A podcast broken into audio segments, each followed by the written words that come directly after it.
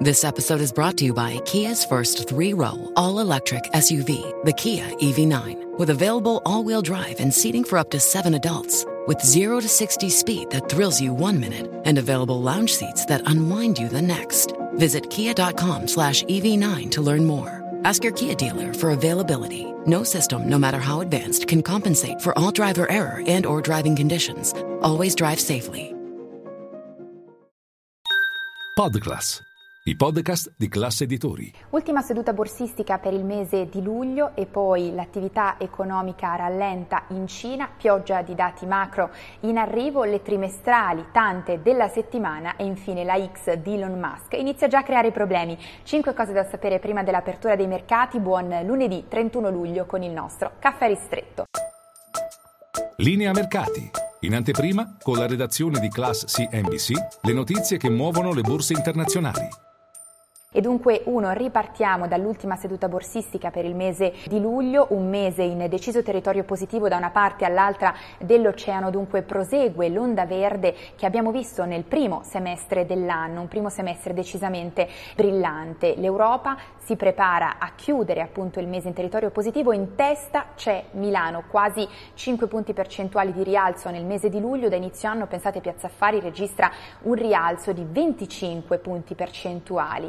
Continua a correre poi anche il Nasdaq sul fronte materie prime. Il mese di luglio è stato il mese con rialzo mensile maggiore da oltre un anno a questa parte per il WTI più 14% e poi invece perde terreno il dollaro. E poi eh, due, veniamo ai dati in arrivo da Pechino questa mattina perché l'attività economica rallenta a partire dall'indice PMI manifatturiero quarto mese consecutivo di contrazione, ancora una volta sotto la soglia dei 50 punti, mentre per quanto riguarda il settore dei servizi, anche in questo caso la crescita rallenta. In particolare questi dati rafforzano la prospettiva di stimoli presto in arrivo da Pechino proprio per supportare quella che è l'attività economica cinese che sta perdendo slancio. E poi tre Ancora a proposito di dati, oggi letteralmente una pioggia di dati macroeconomici in arrivo, a partire dall'inflazione nella zona euro, in arrivo il dato preliminare per il mese eh, di luglio, attesa in particolare al 5,3% dopo il più 5,5% registrato a giugno. In arrivo poi anche il PIL per la zona euro, sempre nel secondo eh, trimestre. In questo caso la crescita a livello trimestrale sarebbe a zero, invariata, mentre anno su anno è atteso un più 0,5%. Stessa fotografia in arrivo anche per l'Italia, in questo caso l'inflazione è attesa al 5,7% dopo il 6,4% registrato a giugno, per quanto riguarda sempre il PIL nel secondo trimestre per l'Italia, in questo caso la crescita a livello anno su anno è attesa vicina al 2%, mentre su base trimestrale sempre invariata. Nel frattempo nel weekend Christine Lagarde in un'intervista rilasciata al quotidiano francese Le Figaro ha eh, definito i dati finora arrivati da Germania, Francia e Spagna relativamente alla crescita nel secondo trimestre come incoraggianti nella prospettiva di un possibile soft landing, un atterraggio morbido dell'economia nonostante l'aggressiva stretta monetaria monetaria in corso. Non è dello stesso avviso invece Eric Nielsen, Chief Economics Advisor di Unicredit, che nel suo consueto Sunday Wrap ha considerato i dati della BCE e anche quelli del Fondo Monetario Internazionale come troppo ottimistici, tanto che si attende un taglio dei tassi prima del previsto già la prossima primavera.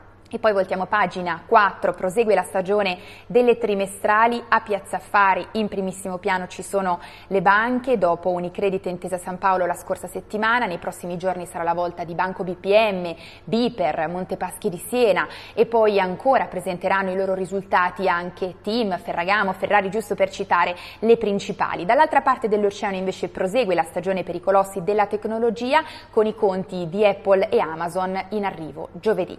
E poi 5 concludiamo con la X di Elon Musk che inizia già a creare problemi. Nel weekend è stato definitivamente sostituito sulla piattaforma Twitter lo storico uccellino con la X voluta da Elon Musk, ma una X gigante, luminosa, è arrivata anche sul tetto della sede del social media a San Francisco e inizia già a creare problemi, in particolare tra il vicinato, ma non solo, anche per il comune di San Francisco, tanto che è stata aperta, pensate, un'indagine proprio per eh, l'eccessiva luminosità di questa insegna, di questa X gigante sopra gli headquarter di Twitter, o meglio ex ormai, a San Francisco.